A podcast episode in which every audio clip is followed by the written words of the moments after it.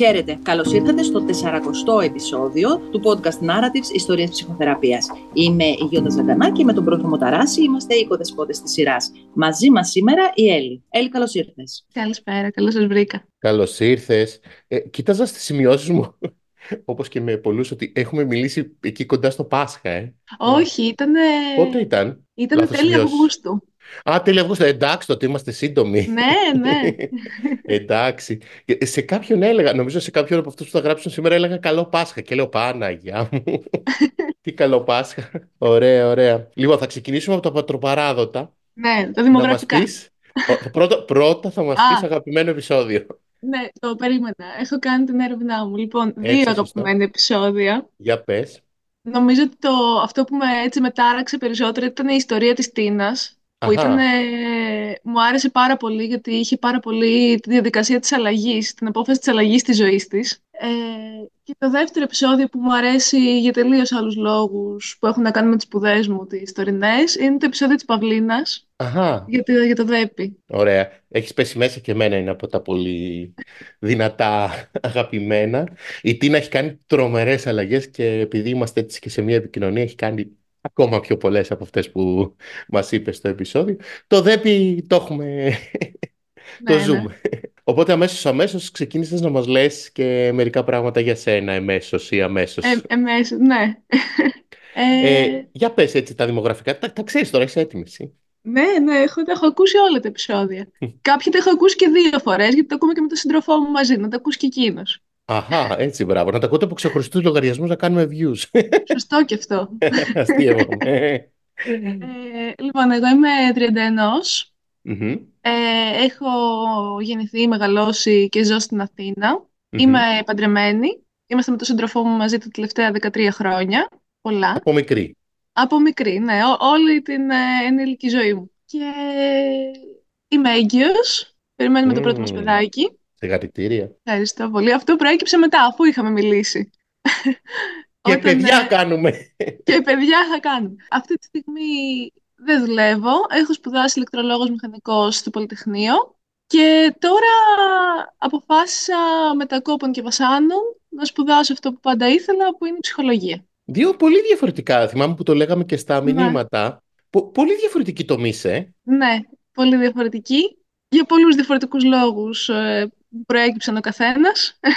Θα τα συζητήσουμε και ναι, αργότερα. Πριν, πριν μπούμε στο, στην κουβέντα μας να πούμε ότι η συνάντησή μας γίνεται από Zoom για διάφορους πρακτικούς λόγους. Για πάμε λοιπόν να μας πεις έτσι...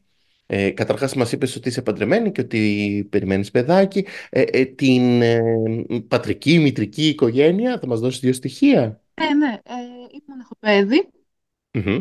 Οπότε μεγάλωσα σε ένα σπίτι με μαμά και μπαμπά, οι τρεις μας. Πολύ δεμένοι, πολύ στενή σχέση, πολύ χαρούμενα παιδικά χρόνια και βασικά χαρούμενα. Χαρούμενα δεν ξέρω αν θα τα χαρακτήριζα, ε, αν είναι η πρώτη λέξη που μου έρχεται στο μυαλό. Όχι ότι ήταν δυστυχισμένοι, ότι μας βρήκε κάποια μεγάλη συμφορά και μας συνέβη κάτι. Η πιο σωστή λέξη είναι πολύ χρόνια με πολύ αγάπη. Αγαπημένα, αγάπη από τους Αγαπημένα, ναι. Πολύ δεμένη οικογένεια και ακόμα είμαστε με τις διαφωνίες μας που προκύπτουν γιατί είναι μια πολύ στενή σχέση. Η, η πρώτη σου έτσι επαφή με την θεραπεία ή με την ανάγκη για θεραπεία ποια ήταν; Ε, ήρθε, ήρθε το 2015 στα 23 μου με αφορμή της κρίσης πανικού που αντιμετώπιζα τότε. Ξεκίνησα να παθαίνω, να αντιμετωπίζω κρίση πανικού. Εγώ κατάλαβα ότι ήταν κρίση πανικού γύρω στα 20, 21-22. Ναι. Εκ των υστέρων συνειδητοποίησα ότι προφανώς αυτό δεν είναι κάτι που εμφανίστηκε εκείνη την περίοδο, αλλά είναι κάτι που υπήρχε μάλλον ως σε όλη μου την εφηβεία. Απλά τότε κατάφερα να το βαφτίσω κάπως και να πω ότι αυτό είναι κρίση πανικού. Υπήρχε με την ε, ίδια ένταση και όχι. συχνότητα; Όχι, όχι. Ε, υπήρχε ε, μπορεί να υπήρχε μονομένα, υπήρχαν μονομένα περιστατικά, ε, αλλά εκεί γύρω στο 21-22 αρχίζει και γίνεται πάρα πολύ έντονο. Και γίνεται τόσο έντονο που καταλήγω να γίνομαι λειτουργική. Αρχίζω και φοβάμαι ότι θα πάθω κρίση πανικού στο μετρό και άρα δεν μπαίνω στο μετρό. Ταυτόχρονα σπουδάζω σε μια σχολή που για να πάω από το σπίτι που έμενα τότε, το γονεϊκό, στη σχολή, ε, αλλάζω δύο λεωφορεία και δύο μετρό. Οπότε το ότι δεν μπαίνω στα μέσα μεταφοράς σημαίνει ότι δεν πηγαίνω και στη σχολή. Δεν οδηγώ. Οπότε αυτό σημαίνει ότι δεν παίρνω ούτε το μετρό για να πάω να βρω τους φίλους μου. Φοβάμαι τον ναι. κόσμο. Φοβάμαι ότι θα πάθω κρίση πανικού στην ε, συναυλία, ε, ακόμα και στα μαγαζιά για ψώνια. Οπότε αρχίζω και ακυρώνω πράγματα και κλείνομαι πάρα πολύ στο σπίτι. Οπότε περνάω. Αυτό φυσικά δεν έγινε από την αρχή. Ξεκινάει η κρίση πανικού σταδιακά και αυξάνεται, αυξάνεται, αυξάνεται σε συχνότητα και ένταση. Και κάποια στιγμή, εκεί γύρω στο 2015, αρχίζω και γίνομαι πλέον ε, μη λειτουργική. Δηλαδή, κάνω μαθήματα στην εξαστική επειδή δεν μπορώ να το δώσω, επειδή πάω να δώσω και παθαίνω κρίση πανικού. Αρχίζω και χάνω, χάνω πολλά πράγματα από την καθημερινότητά μου. Και περνάω και ένα πολύ δύσκολο καλοκαίρι, το καλοκαίρι του 2015.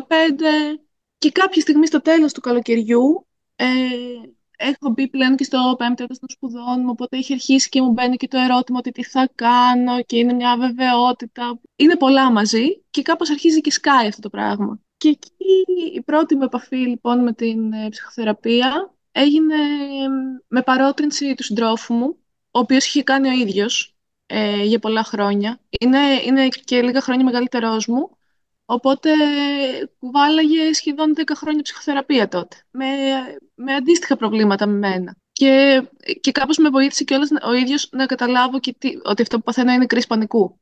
Γιατί, mm-hmm. όπως σας είπα, εγώ μπορεί να το πάθαινα, αλλά δεν είχα τα λόγια να πω και να, τις λέξεις να περιγράψω, ότι να το βαφτίσω κάπως. Οπότε θυμάμαι πάρα πολύ ότι τέλος καλοκαιριού έχουμε γυρίσει από τις διακοπές μας, έχουμε και εντάσεις μεταξύ μας όλο το καλοκαίρι Οπότε λέμε να βγούμε, πάμε σε μια ταβέρνα για φαΐ. Και ξεκινάμε μια συζήτηση ότι, ότι ρε μου το βλέπεις ότι είσαι λίγο...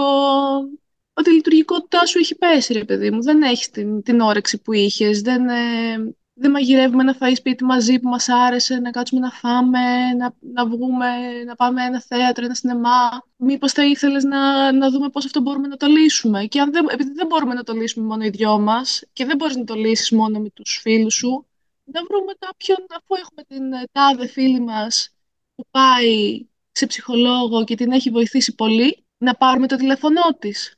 Εγώ τότε σκέφτηκα πω, πόσο, πόσο με αγαπάει που με έβγαλε έξω για να αλλάξω και παραστάσεις και να μου κάνει intervention, να πάω σε ψυχολόγο. Βέβαια, ο ίδιος εκ των υστέρων που το συζητήσαμε μου είπε ότι ούτε καν το σκέφτηκε έτσι, απλά προέκυψε και μου ναι. το είπε. Εγώ τότε ένιωθα όμως ότι εντάξει, για να μου το ζήτησε, ένιωθα ότι μου το ζήτησε. Σημαίνει ότι θα το κάνω για εκείνον. Και αυτό το νοηματοδοτεί διαφορετικά για μένα, ότι θα βοηθήσω και εκείνον. Κάνω και τη δική του ζωή δύσκολη και τώρα μπορώ να κάνω κάτι για να, τον να βοηθήσω εκείνον.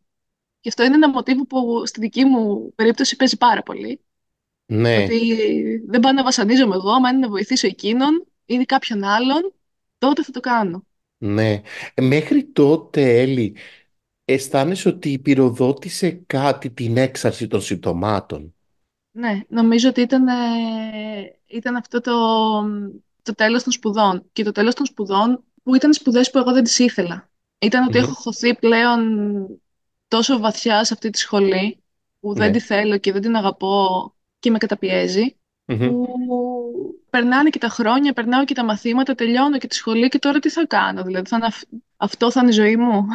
Πώς προέκυψε να σπουδάσεις ε, αυτό το αντικείμενο; μεγάλη μερίδα των ανθρώπων που περνάνε στα πολυτεχνία, στις νομικές, στις ιατρικές. Ήμουν πολύ καλή μαθήτρια. Ναι. Αυτό. Για μένα αυτή είναι η μία και μοναδική απάντηση. Ήμουν πολύ καλή μαθήτρια. Αλλά γιατί όχι, γιατί όχι ας πούμε να γίνεις γιατρός; Δεν, δεν ήθελα να γίνω γιατρός. Αυτό το ήξερα ότι δεν το ήθελα. Και εγώ έλεγα πάντα, είχα δομήσει όλη μου την προσωπικότητα γύρω από το ότι μου αρέσουν πάρα πολύ τα μαθηματικά καθόλου τυχαίο ότι ο μπαμπάς μου είναι μαθηματικός. Α, οκ, ωραία. Και είναι, αυτό είναι ένα άλλο κομμάτι της, ε, της όλης ιστορίας, ότι ο μπαμπάς μου δούλευε πάρα πολλές ώρες. Βλεπόμασταν λίγο. Οι ώρες που βλεπόμασταν ήταν ε, ώρες μεγάλης αγάπης και περνάγαμε πάρα πολύ ωραία. Αλλά εγώ έπρεπε να έχω βρει κάτι για να μπορώ να συνδέομαι με τον μπαμπά. Αυτό που μας συνέδεε με τον μπαμπά ήταν τα μαθηματικά, το οποίο στην αρχή όντως μου άρεσε πολύ και όντως ακόμα το, το, βρίσκω πολύ ενδιαφέρον, ειδικά την ιστορία των μαθηματικών και ε, αυτό το, το, το, πιο φιλοσοφικό κομμάτι ας πούμε, που και εκείνη του αρέσει. Ε, μου άρεσε και εμένα πολύ, αλλά από ένα σημείο και μετά έγινε, το, το έλεγα τόσο πολύ και έγινε τόσο πολύ κομμάτι μου που δεν μπορούσα να το πάρω πίσω. Οπότε όταν επέλεξα κατεύθυνση έπρεπε να επιλέξω την κατεύθυνση με τα περισσότερα μαθηματικά και όταν έβγαλα το, το, μια υψηλή βαθμολογία στις πανελληνικές έπρεπε να επιλέξω μια σχολή που έχει πολλά μαθηματικά. Και αυτό συνέβη. Αυτό δεν μου ακούγεται και τόσο διαφορετικό από αυτό που είπες πριν, ότι αν μου πει κάποιος ότι το ναι. κάνω για εκείνον, εγώ το ναι, έχω ναι. κίνητρο και το νοηματοδοτώ. Ναι, ναι, ναι, ναι. Άρα έγινε, έγινε μια τόσο εσωτερική φωνή που έγινε τελικά δικιά σου. Ναι. Και πήρε πάρα πολλά χρόνια για να καταλάβω ότι δεν είναι πραγματικά η δικιά μου. Μέχρι και τότε δηλαδή έλεγες ότι δεν είναι μια φωνή που είναι η ταύτισή μου με τον πατέρα μου, ότι όχι, είναι όχι. δικό μου πράγμα. Ναι, ναι, ναι. Αυτό είναι πολύ, είναι πολύ πρόσφατη συνειδητοποίηση ότι δεν ήταν αυτό που ήθελα εγώ. Ε, μάλλον ήξερα ότι δεν είναι αυτό που ήθελα. Δεν, δεν είχα κάτσει ποτέ να σκεφτώ γιατί δεν το ήθελα. Δηλαδή, γιατί το έκανα ενώ δεν το ήθελα.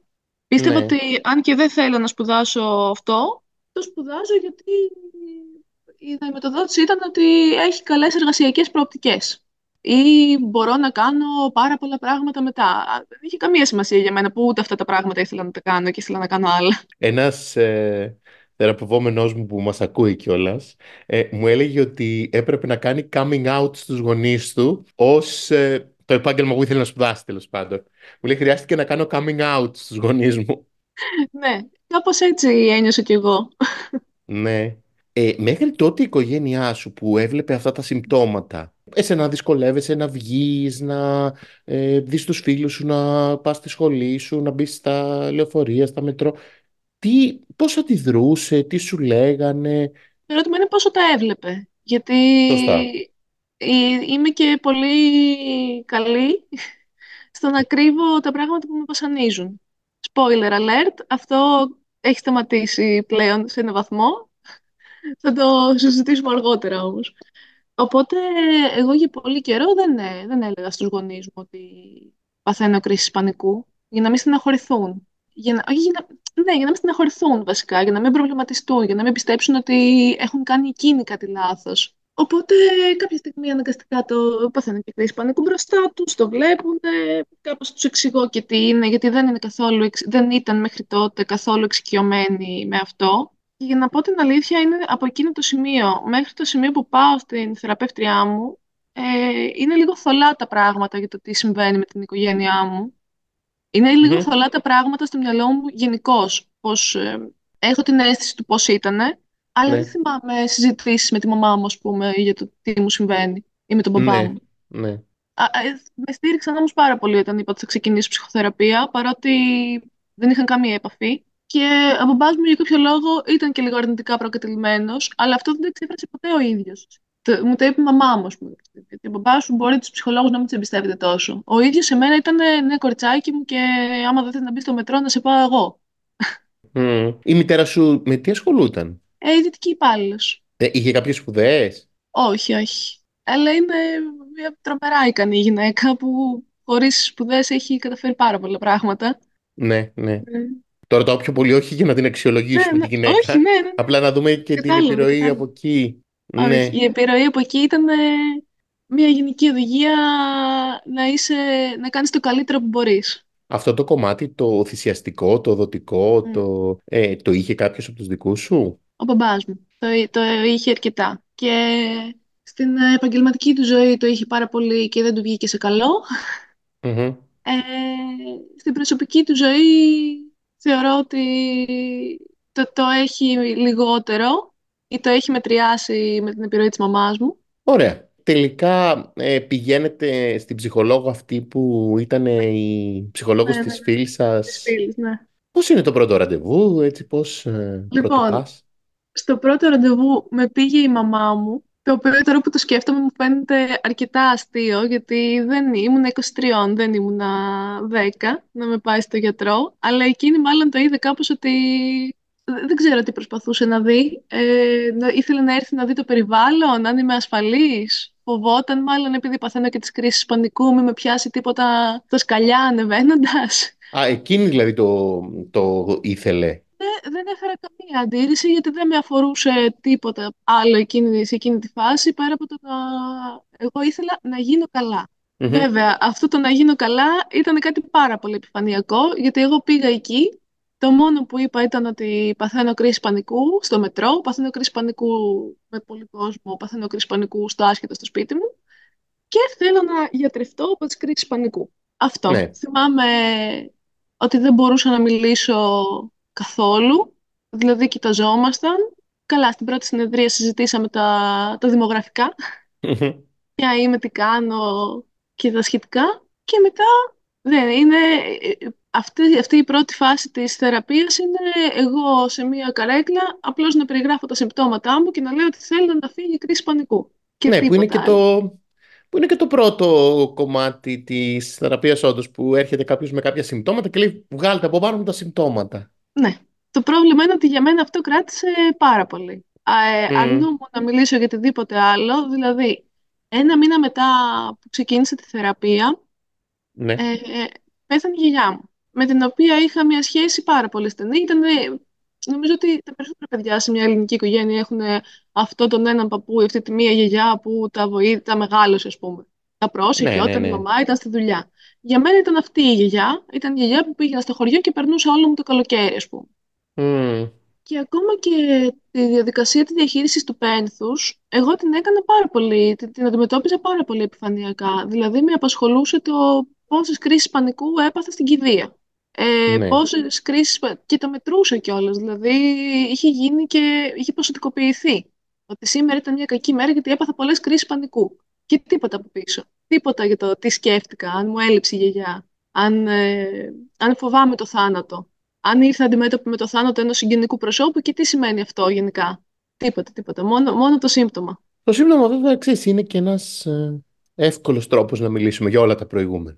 Ναι, ε, αλλά εγώ αρνούμαι να κάνω ακόμα και αυτό. Ε, αρνου, ε, ε, δεν, δεν μιλούσα καθόλου. Και αυτό είναι κάτι που η θεραπεύτριά μου, που είναι η ίδια μέχρι τώρα, mm-hmm. δηλαδή 8, 8 και 8,5 χρόνια μετά είμαστε ακόμα σε θεραπεία, ε, έχουμε μια πολύ, πολύ στενή σχέση θεραπευτική, την εμπιστεύομαι απόλυτα, αλλά τότε, το λέει και η ίδια, ότι τα πρώτο, τον πρώτο καιρό, τα πρώτα χρόνια, για να είμαι ακριβής, το να μου μιλήσει κανείς και να με κάνει να, να ανοιχτώ ήταν τρομερά δύσκολο.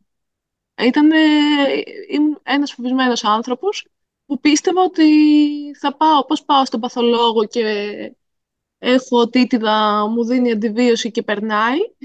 Θα πάω, θα πω έχω κρίση πανικού, θα μου πούνε ορίστε αυτή είναι η διάγνωσή σου, αυτά είναι τα, τα φάρμακα που πρέπει να πάρεις και θα περάσει. Σου έβγαινε να τα παρατήσεις; Ναι, ναι. Με τη θεραπεία. Ναι, ναι. Ναι, ναι, πολύ. Πολύ και είχα και εκνευρισμό πολλές φορές ότι τώρα δεν θέλω να πάω γιατί δεν έχω τι να πω. Είχα, είχα πάρα πολλά να πω, αλλά δεν, δεν ήθελε. Το ότι ας πούμε δεν, δεν έφευγαν τα συμπτώματα, ναι. φαντάζομαι δεν θα έφυγαν αμέσως. Όχι. Με, Αυτό... με απογοήτευε. Ναι, αυτό πήγα να πω. Βέβαια, επειδή ήταν, ε, συνεχίζονταν και είχε διαταραχθεί και ο ύπνος μου και η όρεξή μου και τα κιλά μου, η ψυχολόγος μου με παρέπεμψε σε ψυχίατρο, που μου συνταγογράφησε αγωγή. Ναι. Η αγωγή με βοήθησε τρομερά. Οπότε κάποια στιγμή τα συμπτώματα άρχισαν να, να μαλακώνουν και λόγω της αγωγής. Προφανώς όχι, μόνο, προφανώς όχι λόγω της αγωγής, ε, επειδή εγώ ένιωσα τότε ότι τώρα, ναι, τώρα κάνουμε κάτι. Και με βοήθησε και να χαλαρώσω και στην ε, θεραπεία μου. Ναι, ναι. Ήσουν δεκτική στο να ναι. λάβεις αγωγή; Ναι, ναι, ναι. Ναι, γιατί ήταν στα πλαίσια του πήγα στο γιατρό. Ναι. Πάρτε μου τα συμπτώματα, παρακαλώ. Ναι, ναι. Πάρτε τα από πάνω μου. Βέβαια αυτό είχε ένα αποτέλεσμα λίγο backfired λίγο, που δεν το περίμεναν, ότι όταν εγώ ένιωσα καλά και δυνατή, mm. σταμάτησε, εξαφανίστηκα από παντού. Έκανα κανονικότατο ναι. ghosting στη θεραπεύτριά μου. Mm-hmm. Ε, ακύρωσα μια συνεδρία και ήταν καλοκαίρι. Δηλαδή είχαμε κάνει 9 μήνες, ας πούμε, και ήρθε το καλοκαίρι. Ακύρωσα μια συνεδρία με την πρόφαση της εξεταστικής όχι πρόφαση, ήταν πραγματικός λόγος ότι έδινα μάθημα και δεν προλάβαινα να διαβάσω. Έχω διαβάσματα, τώρα αφήστε με. Ναι, ναι. Και μετά ε, ήταν καλοκαίρι, πήγα διακοπές, οπότε δεν ε, εμφανίστηκα ξανά. Ένιωθα καλύτερα, διέκοψα και τα χάπια μόνη μου. Το οποίο. το έκανες όλο το. Το έκανα όλο το πακέτο, ναι. ναι. Ε, και θεώρησα ότι εντάξει, τώρα είμαι καλά. Οπότε ε, δεν ξέρω αν προφανώς δεν είναι η πρώτη φορά που το, το συναντούν, αλλά εκ των υστέρων ντρέπομαι που το έκανα αυτό τότε. Βέβαια, η εξαφάνιση μετά τις διακοπές είναι ένα από τα συχνότερα φαινόμενα στη θεραπεία, όπως και ε, αυτό που λέμε η, το, πρώτο, το πρώτο επίπεδο της θεραπείας όντως έχει να κάνει, αν δεν έχει να κάνει με συμπτώματα, έχει να κάνει με κάτι που μας ενοχλεί πρακτικό.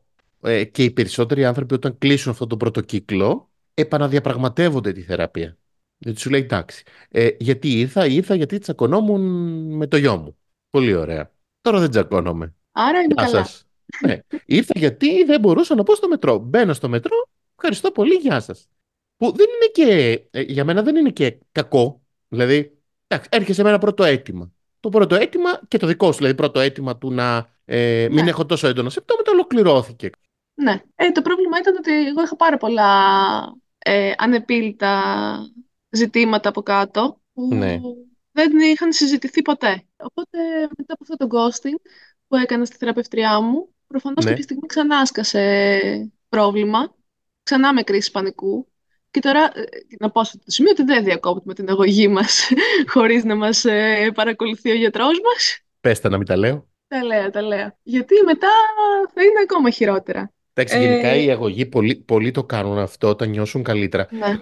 Αυτό εγώ δεν το κατηγορώ με την έννοια του ότι ακριβώς επειδή έχουμε στο μυαλό μας το ιατρικό μοντέλο, ναι. Παίρν, χτυπάω το πόδι μου, μου δίνει ο γιατρός ε, αντιφλεγμονώδη, περνάει το πρίξιμο, σταματάω τα φάρμακα. Δηλαδή δεν είναι πια και τόσο. Έχω πυρετό.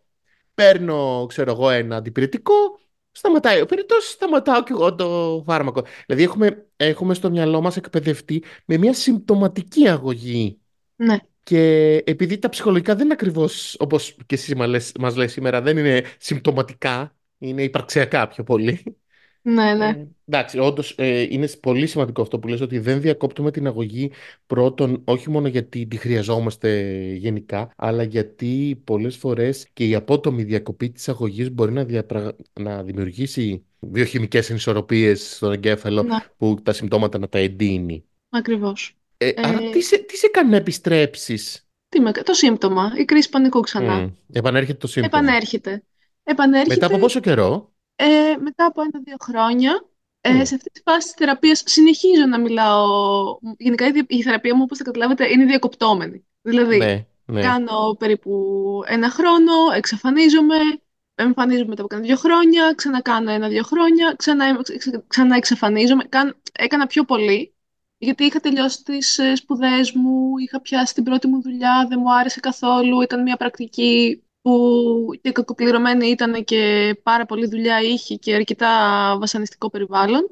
Ε, μετά μένω κάποιους μήνες άνεργοι, ψάχνοντας, ε, έχοντας μετακομίσει εκτός γονεϊκού σπιτιού, ψάχνοντας ταυτόχρονα την επόμενη δουλειά μου. Οπότε σε αυτή τη διαδικασία ε, αναζήτησης δουλειάς, προφανώς το άγχος μου είναι τεράστιο γιατί τα έξοδα τρέχουν και εγώ δεν έχω εισόδημα, οπότε κάνω τρομερή οικονομία και με πιάνει και το άγχος ότι τη δουλειά θα βρω και τη δουλειά θέλω να βρω και τι προσόντα έχω, μα δεν έχω τίποτα. Ξανακάνω θεραπεία, ξαναδιακόπτω τη θεραπεία πάλι ένα καλοκαίρι. Γενικά οι καλοκαιρινές διακοπές ήταν πολύ σημαντικές για μένα. τότε γιατί τι διακόπτεις, τότε δηλαδή τι γίνεται για, και τι διακόπτεις; Γιατί νιώθω καλύτερα πάλι. Mm. πάλι. Πάλι με το ίδιο νιώθω καλύτερα και είμαι ok, νιώθω δυνατή. Και μετά έρχεται το COVID. Mm. Και μετά αλλάζουν όλοι. Τι άλλαξε εκεί; Ε, ο COVID ήταν τελείως ε, wake-up call για μένα. Δούλευα πλέον αρκετά χρόνια στην, ε, στην εταιρεία που ήμουν μέχρι και τώρα τον Ιούλιο. Δούλευα από το σπίτι, μένω πάρα πολλές ώρες μόνη μου, γιατί ο σύντροφός μου δουλεύει, ε, δουλεύει, δουλεύει εκτός σπιτιού, τέλος πάντων, ακόμα και σε όλο τον COVID δεν σταμάτησε Εγώ είμαι μόνη μου. Συμβαίνουν παράλληλα κάποια γεγονότας στο ευρύτερο οικογενειακό περιβάλλον που πυροδοτούν. Εγώ πίστευα ότι πυροδοτούν το άγχος μου. Εκ των υστέρων καταλαβαίνω ότι πυροδοτούν το θυμό μου που δεν ξέρει πώς αλλιώς να εκδηλωθεί. Γιατί είναι πολύ ποινικοποιημένο συνέστημα στο μυαλό μου ο θυμός. Ναι. Και εκδηλώνεται με κρίση πανικού. Ε, ε, ενδιαφέρουσας ε, ε, σύνδεση αυτή που κάνεις ότι πυροδοτούν το άγχος που το άγχος άμα το δεις δεν είναι ακριβώς συναισθηματική έκφραση, είναι αποτέλεσμα. Ναι, ναι, και ναι. ότι από πίσω έχει το θυμό. Ε, θέλεις να πούμε ποια ήταν αυτά τα γεγονότα Ε, που πυροδότησαν το θυμό σου; να κάνουν, εμείς οργανώναμε το γάμο μας τότε. Είχαμε αποφασίσει να παντρευτούμε πριν έρθει ο COVID. Έρχεται το COVID, ε, αναγκαζόμαστε να το ακυρώσουμε για λόγους ε, ασφάλειας. Μπορού, θεωρητικά μπορούσαμε να κάνουμε το γάμο, αλλά δεν ήταν αυτό που θέλαμε. Τέλος πάντων φοβόμασταν και πολύ και δεν το κάνουμε. Στο μεταξύ έχει κάνει και η μαμά μου μια επέμβαση στην καρδιά της, οπότε πλέον θεωρείται ευπαθής ομάδα, προσπαθούμε να την προστατεύσουμε κλπ. Ε, και ερχόμαστε σε σύγκρουση με την οικογένεια του συντρόφου μου. Μμμ. Ε, είναι τέτοιου τύπου γεγονότα. Οι οποίοι Γενικά- ήθελαν να γίνει ο γάμος; Όχι ακριβώς, οι οποίοι είχαν ισχυρές απόψεις για, το, για αυτό το Μμ. γάμο γενικότερα. Συμβαίνει αυτό με τους γάμους, εκδηλώνονται έτσι τα, Ναι, ναι, ναι. κάποιες Βγα- έτσι δυσκολίες που μπορεί όντως στην καθημερινότητα να μπαίνουν λίγο κάτω από το χαλί όταν αρχίζουν τα, οι διαπραγματεύσεις του γάμου. Θυμάμαι ένα ζευγάρι που μου έλεγε ότι τσακωθήκανε για το αν θα μπει σούπα πρώτο πιάτο και έλεγα «Μα καλά σούπα» και ακυρώσαν το γάμο γιατί δεν θα μπαίνει σούπα στο πρώτο... Όχι, δε- δεν ήταν τέτοιες πίσεις ακριβώς, αλλά μπορώ να το κάνω εικόνα. ναι, Του- ναι. Δηλαδή, τους πιστεύω και Ε, και τους- αυτοί τους είχαν άλλα από στέλνω πίσω. τη συλλογή. Ναι, μου, εννοεί Ναι, δεν ήταν η σούπα, έχεις τσιγάρο. Ναι, Ωραία ναι. η σούπα, παιδιά, να βάζετε σούπα στο γάμο. Οπότε ο Ε, γάμος ε, δεν γίνεται και για πρακτικούς λόγους και για συναισθηματικούς. ε, Ναι, ναι. Δεν, δεν γίνεται για πρακτικούς λόγους βασικά. Με- με Κυριότερο να είναι το ότι τώρα να κάνουμε ένα γάμο και να διακινδυνεύσουμε την υγεία όλων μας και κυρίως εγώ της μαμάς μου, ας πούμε, που είναι πλέον ευπαθής ομάδα, δεν θα το κάνουμε. Ε, οπότε κυρώνει το γάμο, εντάξει, το, το ξεπερνάμε. Έχουμε δυσκολίες βέβαια και στα.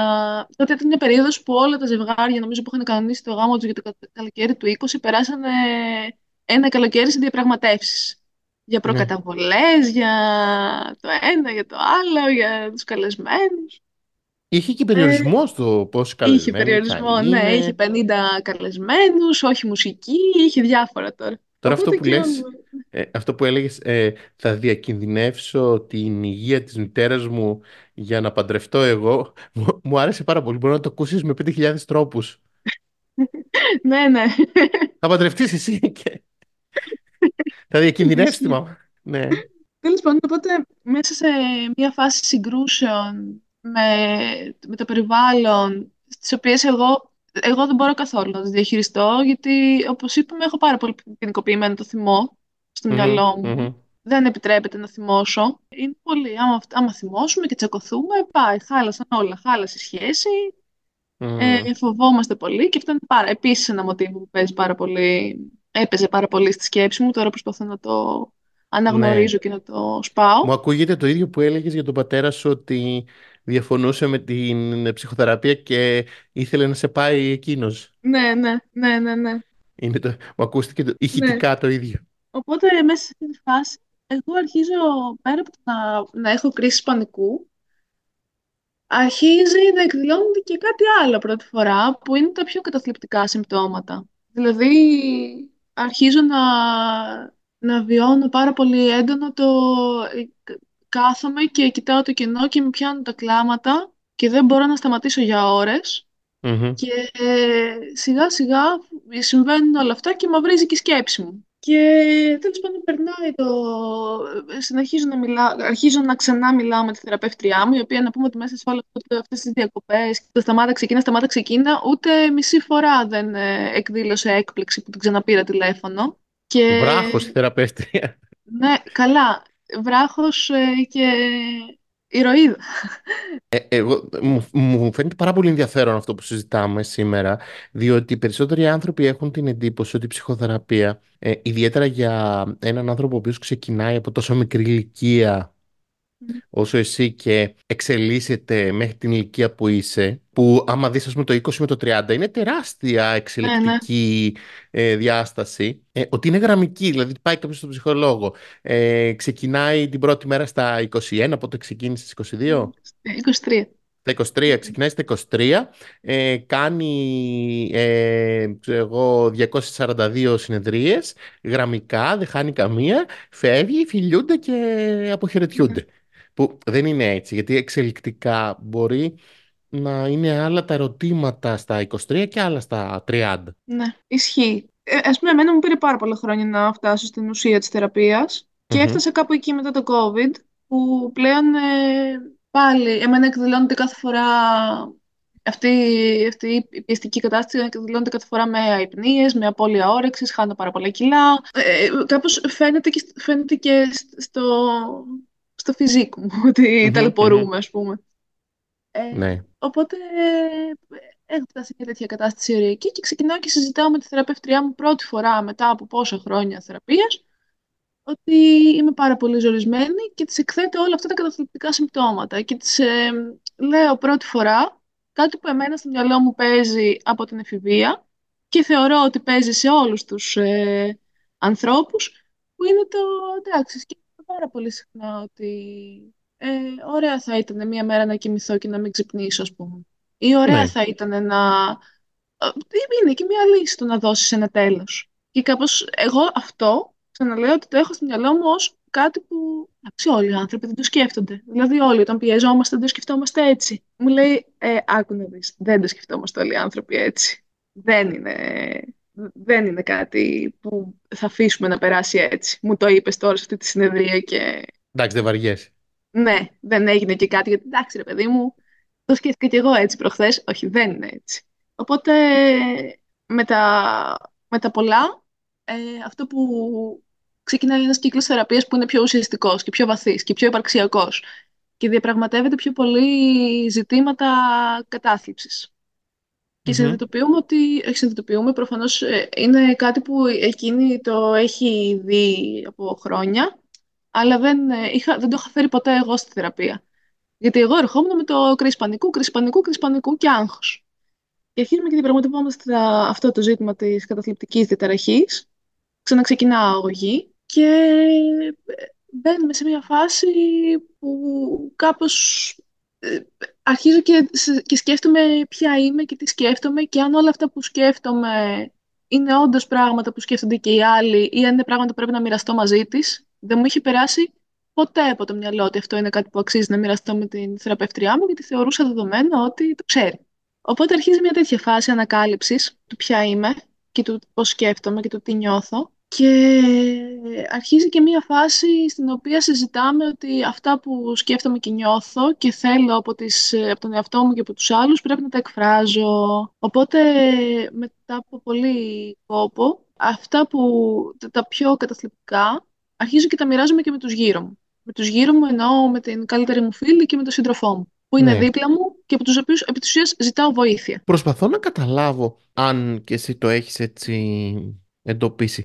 Τι ήταν αυτό που αυτά τα συναισθήματα ή αυτές τις ανάγκες σου τις φήμωνε; Ο φόβος. Ο φόβος ότι δεν θα με αποδεχτούν. Ο φόβος ότι θα γίνω κουραστική. Γενικά το μοτίβο του να δημιουργώ όσο το δυνατόν λιγότερα προβλήματα ναι. υπήρχε πάντα. Να δημιουργώ όσο το δυνατόν λιγότερα προβλήματα στους, στους γονείς μου, στους συγγενείς μου, στους φίλους μου, στις σχέσεις μου. Γιατί όμως, δηλαδή, ποιος το είχε ανάγκη αυτό, γιατί δημιουργήθηκε; Το σκεφτόμουν αυτό πρόσφατα δεν, ε, νομίζω ότι αυτό άρχισε να δημιουργείται όταν εγώ, λόγω της εργασίας των γονιών μου, άρχισα να μένω αρκετά μόνη μου σπίτι και ναι. είδα πόσο πιο ωραία και εύκολη και χαρούμενη είναι η ζωή όταν γυρνάνε από τη δουλειά και εγώ έχω τελειώσει τα μαθήματά μου, έχω τακτοποιήσει και το δωμάτιό μου, έχω τακτοποιήσει και λίγο το σπίτι και τους ξεκουράζω και έχουμε χρόνο να κάνουμε άλλα πράγματα πιο ωραία.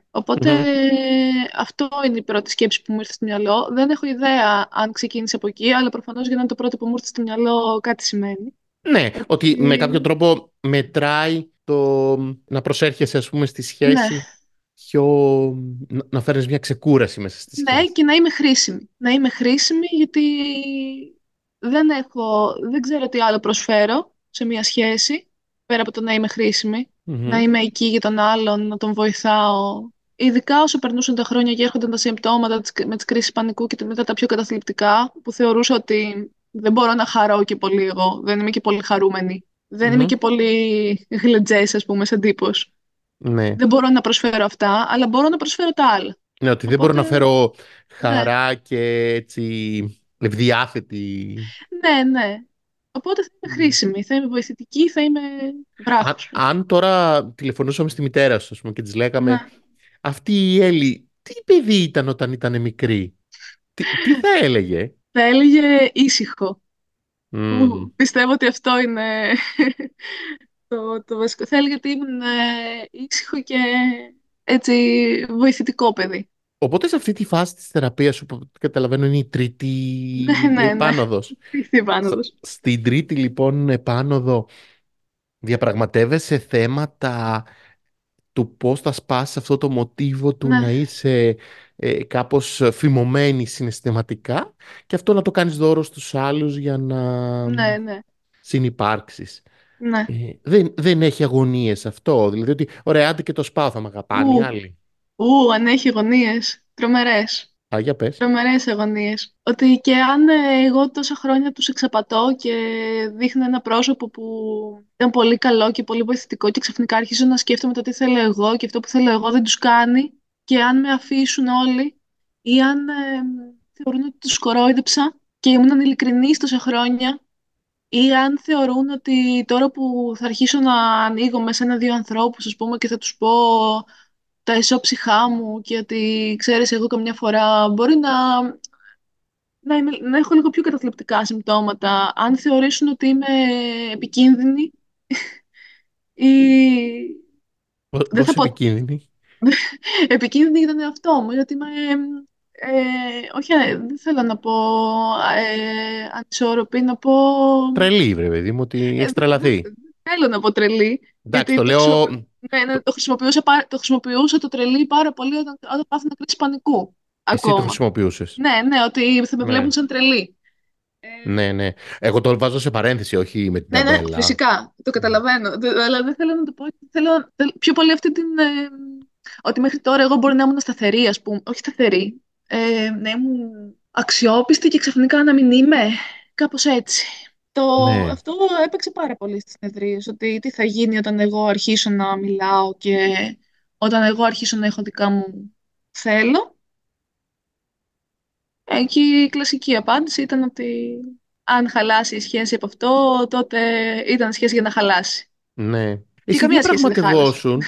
Ε, ε, φαίνεται ότι εσύ διαπραγματευόσουν το να είσαι πολυδιάστατη. Ναι, ναι και έλεγες ότι αν, αν δεν είμαι μονοδιάστατη θα είμαι αναξιόπιστη. Ναι, ακριβώς. Μονοδιάστατη και συνεπής στην εικόνα που έχω χτίσει. Ναι, αλλά με μόνο, μόνο μία διάσταση. Ναι, ότι ναι, είμαι ναι. το παιδί που προσφέρει τελειώσαμε. Ναι, αυτό. Αλλά καμία σχέση προφανώς δεν είχε πραγματικότητα με αυτό. Γιατί όταν άρχισα να μιλάω και φοβερή αγάπη πήρε και φοβερή στήριξη και πολύ καλύτερα ένιωσα και ίσα ίσα όλη αυτή η διαδικασία που ήταν πολύ πιο δύσκολη. Έτσι. Εγώ αφιέρωσα πόση ώρα τώρα να μιλάω για τις πρώτες φάσεις της θεραπείας, ενώ αυτή η τελευταία ήταν αυτή που ουσιαστικά τα άλλαξε τα πράγματα για μένα. Και άρχισα να διαπραγματεύομαι και το τι θέλω να κάνω στη ζωή μου σιγά σιγά που με οδήγησε εδώ που, είμαι σήμερα. Όταν, όταν ξεκίνησε όλο αυτό, δεν, δεν τη φανταζόμουν ποτέ τη στήριξη που, που πήρα εν τέλει. Περίμενες ότι όσο λιγότερες διαστάσεις δίνεις, τόσο πιο καλά θα είναι οι άλλοι γύρω ναι, ναι. Ναι. Είναι κάτι που το συζητάω πάρα πολύ εγώ με τους ανθρώπους στη θεραπεία αυτό, Έλλη. Δηλαδή, ε, συζητάμε πολύ για το ότι ε, ίσως να σε κάνει πιο ενδιαφέρουσα ή πιο ενδιαφέρον ναι. άνθρωπο αν ε, δείξεις και άλλες διαστάσεις. Και όλοι λένε με όλοι με ξέρουν σαν το καλό παιδί, με όλοι με ξέρουν σαν το βολικό παιδί, με όλοι με ξέρουν σαν... Και λέω, ωραία, για δείξε και τις άλλες διαστάσεις, μπορεί να το κάνει πιο ενδιαφέρον, διότι ε, αν πεις Α, εκεί διαφωνώ, εκεί συμφωνώ, εκεί μ' αρέσει, μπορεί να πει Α, ωραία, εμένα έναν άνθρωπο που όλοι συμφωνούν μπορεί να χάνεις και το ενδιαφέρον σου. Ισχύει αυτό. Είναι, είναι αλήθεια. Και το συνειδητοποιώ εκ των υστέρων αυτό. Και ποιες πτυχές έτσι αρχίζεις να ανακαλύπτεις στην ε, αυτή την καινούργια φάση της θεραπείας; Πρώτον, αρχίζω να ανακαλύπτω πώς είναι να μιλάς για τα προβλήματά σου και αυτά που σε απασχολούν στους άλλους αλλά τα προβλήματά σου εννοώ όχι επιφανειακά. Το πρόβλημά μου σήμερα είναι τι θα μαγειρέψω. Το πρόβλημά μου σήμερα είναι ότι ξύπνησα και δεν ήθελα να ξυπνήσω, ας πούμε. Δεν ήθελα να ναι. σηκωθώ από το κρεβάτι μου. Ή το πρόβλημά μου είναι τι θέλω να κάνω με τη δουλειά μου. Ναι. Το οποίο ήταν το... Ανακαλύπτω ότι σιγά σιγά μπορείς να συζη... γίνονται πιο ενδιαφέρουσες συζητήσεις βασικά. Ναι, Γίνονται ναι. πιο, πιο ουσιώδεις και μπορώ να πάρω και εγώ πράγματα από τους άλλους και όχι να πάρουν οι άλλοι από μένα μόνο. Άρα μπορώ το να κάνει ακού- και πιο αμφίδρομο. Είναι αμφίδρομο πια, ναι. Τέλος πάντων, ξεκινάει αυτή η θεραπεία και πάει αρκετά καλά. Κάνουμε... Η, ψ- η θεραπεύτριά μου έχει εκπαιδευτεί, έχει εκπαιδευτεί πάνω στην ψυχοδυναμική. Αλλά έχουμε εφαρμόσει πάρα πολλές τεχνικές, από CBT μέχρι συστημική μέχρι οτιδήποτε. Και η πρώτη φορά, με αφορμή όλο αυτό το, το, το πιο καταθλιπτικό και το πιο ουσιώδες πλέον, ε, κάνουμε και αναδρομή στην παιδική μου ηλικία, μετά από 7 χρόνια θεραπείας, το οποίο μου- για μένα είναι, εμένα μου άνοιξε πάρα πολύ τους ορίζοντες και με έκανε να συνδέσω πράγματα, να καταλάβω πράγματα και πολλά από αυτά που συζητήσαμε σήμερα μαζί τότε τα, τα συνειδητοποίησα πρώτη φορά. Και αφού νιώθω καλύτερα, συζητάμε με τον σύντροφό μου λοιπόν ότι θέλουμε να, να, κάνουμε, να μεγαλώσουμε την οικογένειά μας, να κάνουμε ένα παιδάκι. Ναι. Και μένω έγκυος στην, ε, στον πρώτο μήνα προσπάθειας, ας πούμε. Και αυτή η εγκυμοσύνη δεν προχωράει, δυστυχώς. Ήταν Μμμ. μια αποβολή Μμ. σε πολύ, πολύ αρχικό στάδιο της εγκυμοσύνης. Κάτι που εμένα όμως με άραξε. Εκεί προφανώς ε, επανήλθε το άγχος, ε, το...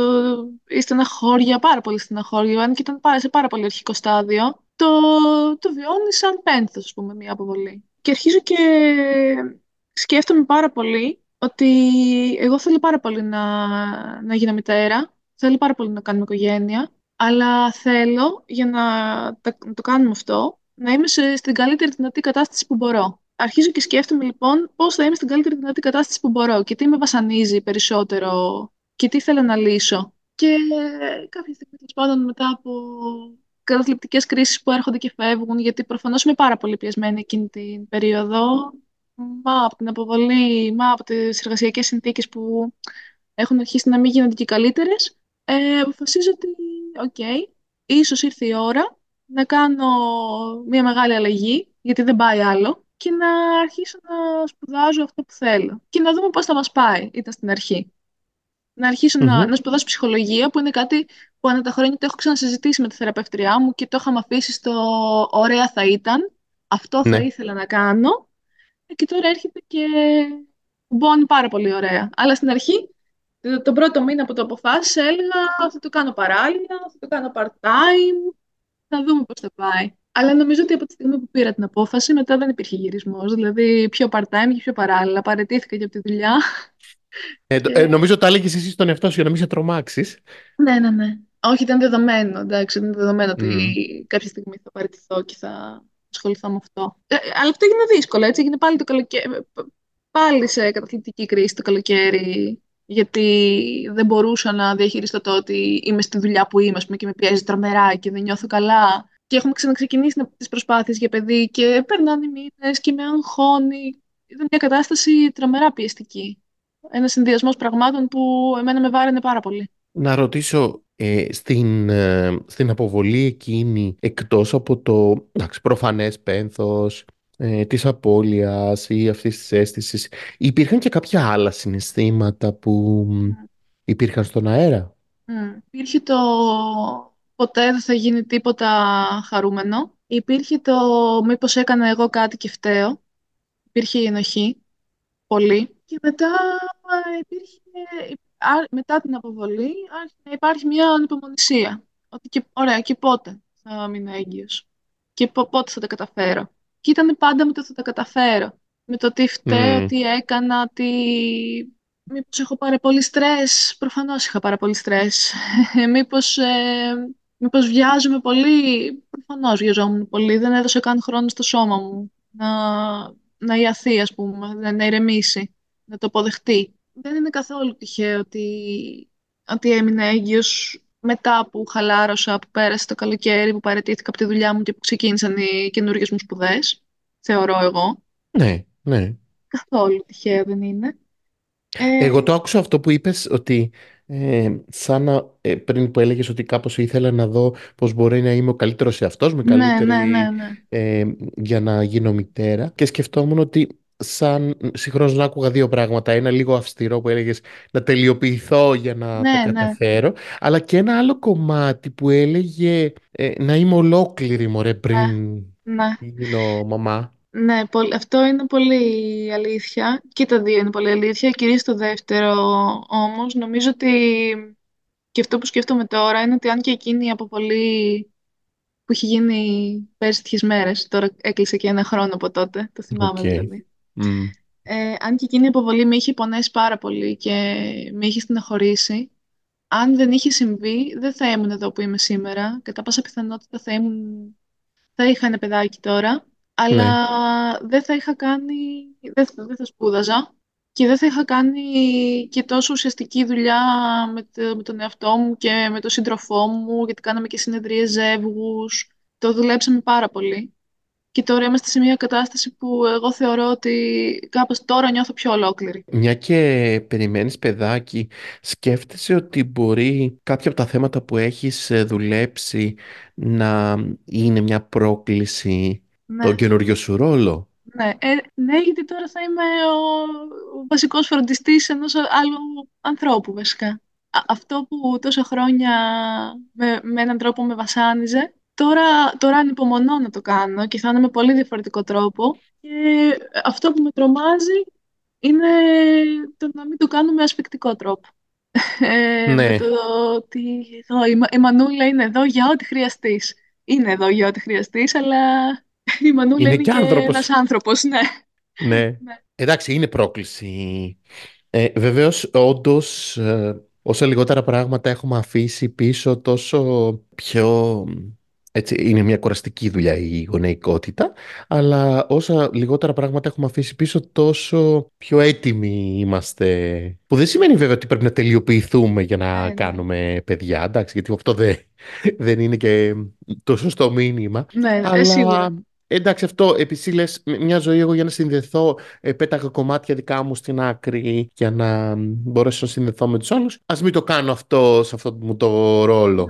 Ναι πολύ και συνειδητοποιώ ότι εκ των υστέρων αυτό που μου έχει μείνει ας πούμε, από τους δικούς μου τους γονείς δεν είναι οι θυσίες που έκαναν για μένα, είναι το τι μου προσέφεραν από, τη δικέ, από τις δικές τους προσωπικότητες, ας πούμε, από τα δικά τους ενδιαφέροντα. Τι έχω πάρει από τον καθένα ως άνθρωπο και πιο πολύ πλέον το σκέφτομαι ως ανθρώπους παρά ως τους, ε, τους γονείς μου. Ναι, και τις περισσότερες φορές ε, το σκέφτομαι και εγώ, ξέρεις, ως γονιός λέω ότι ένα πράγμα που σκέφτομαι κάποιες φορές είναι ε, τι θα κάνω ή τι θα δώσω, παραβλέπουμε, επειδή το αισθανόμαστε λίγο σαν μια ενεργητική κατάσταση, δηλαδή ότι τι θα δώσω, που είναι ναι. μια ενέργεια που ξεκινάει από μένα, πηγαίνει προς το παιδί, το παιδί την παίρνει και τελείωσε, ενώ νομίζω ότι η, αυτό που λες η γονεϊκότητα έχει να κάνει με το ποιος είμαι, ναι. όχι τι θα δώσω. Ναι.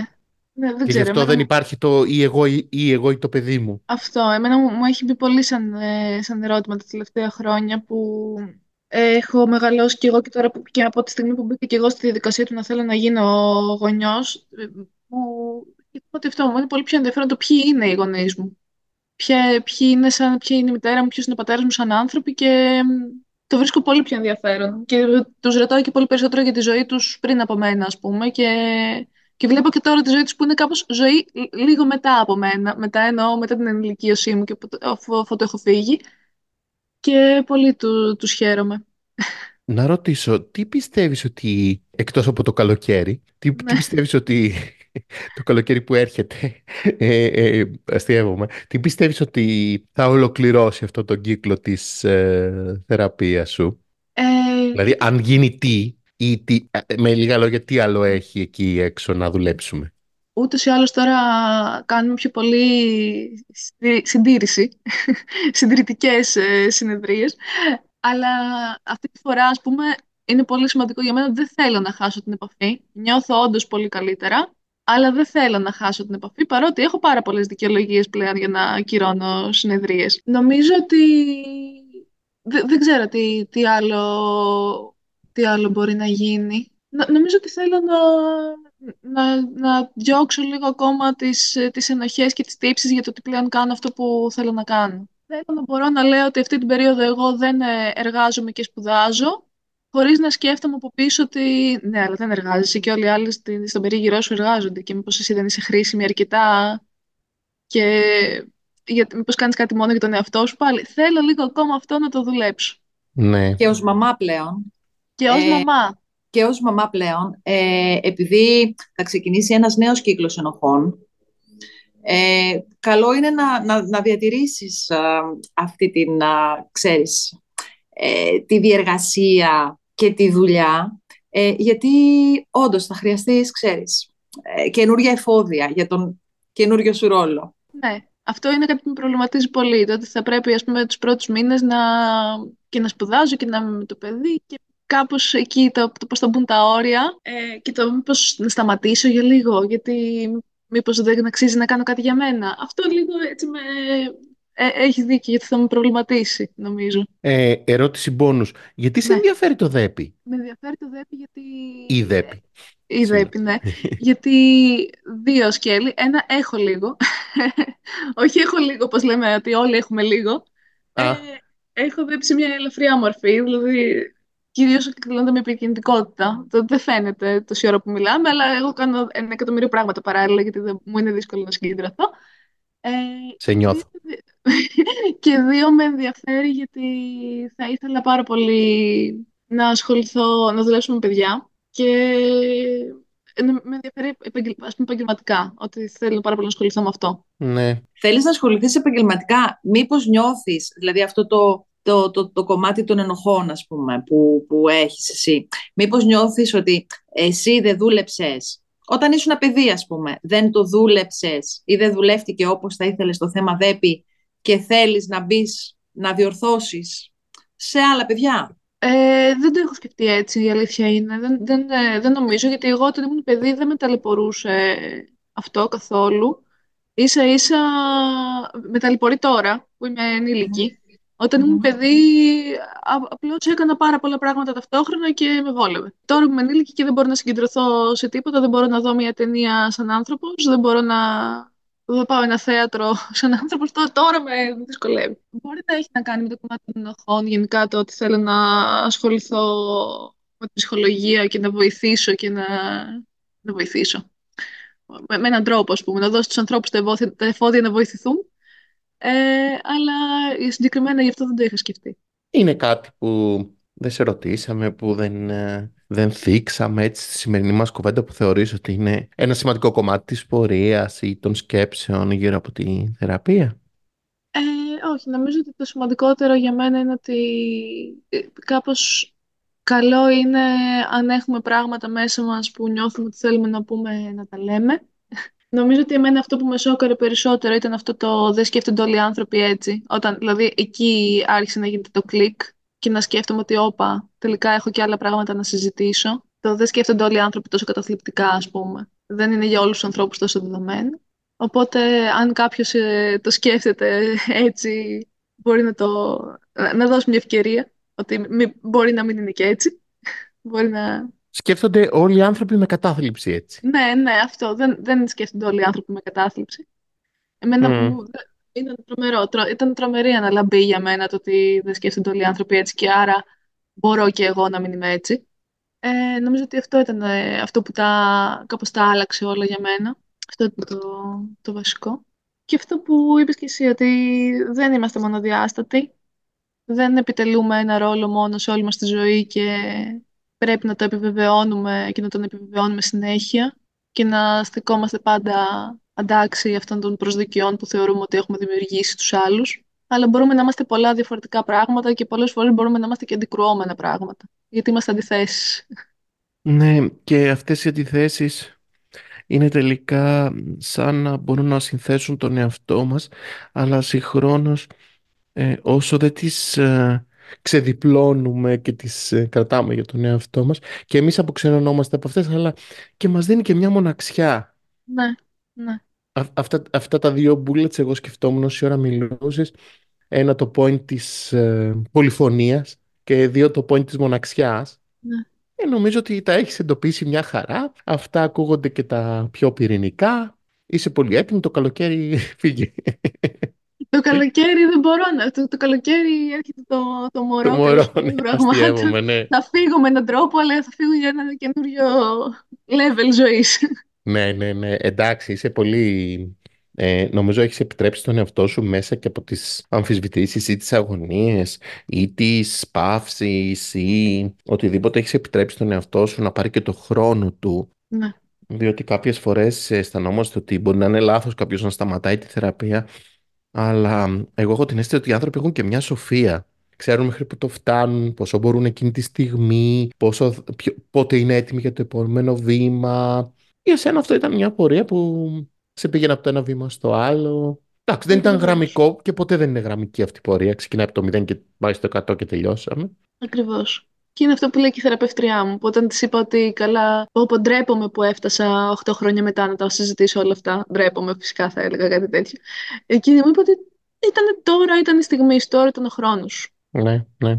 Σου ευχόμαστε να πάνε όλα πολύ καλά και με τους νέους πολλούς και καινούριους ρόλους που έχεις να έτσι προσθέσεις στην δική σου ύπαρξη ε, και με τους παλιούς κάπως να μπορέσεις όλους να τους συνθέσεις με έναν τρόπο που να δουλεύει για σένα, να σου επιτρέπεις να τους ανακατεύεις και να τους ξαναανακατεύεις μέχρι να βρεις αυτό που θέλεις ή κάθε φορά να βρεις και, κάτι, και ένα καινούριο ανακάτεμα από αυτό να δουλεύει για εκείνη τη στιγμή. Ευχαριστώ πάρα πολύ. Με το καλό το μωρό σου είναι ένας κύκλος ευτυχίας, να τον απολαύσεις και όλα τα άλλα έρχονται κάπως. Σε ευχαριστούμε πάρα πολύ. Εγώ σας ευχαριστώ και σας ευχαριστώ και για το podcast γιατί μου έδωσε ένα push, ας πούμε, ακόμα και για τις σπουδές μου. Χαιρόμαστε πάρα πολύ. Ήταν το 40ο επεισόδιο του podcast Narrative Ιστορίας της Ψυχοθεραπείας. Μαζί μας η Έλλη. Ευχαριστούμε πολύ. Ευχαριστούμε όλους για την ακρόαση.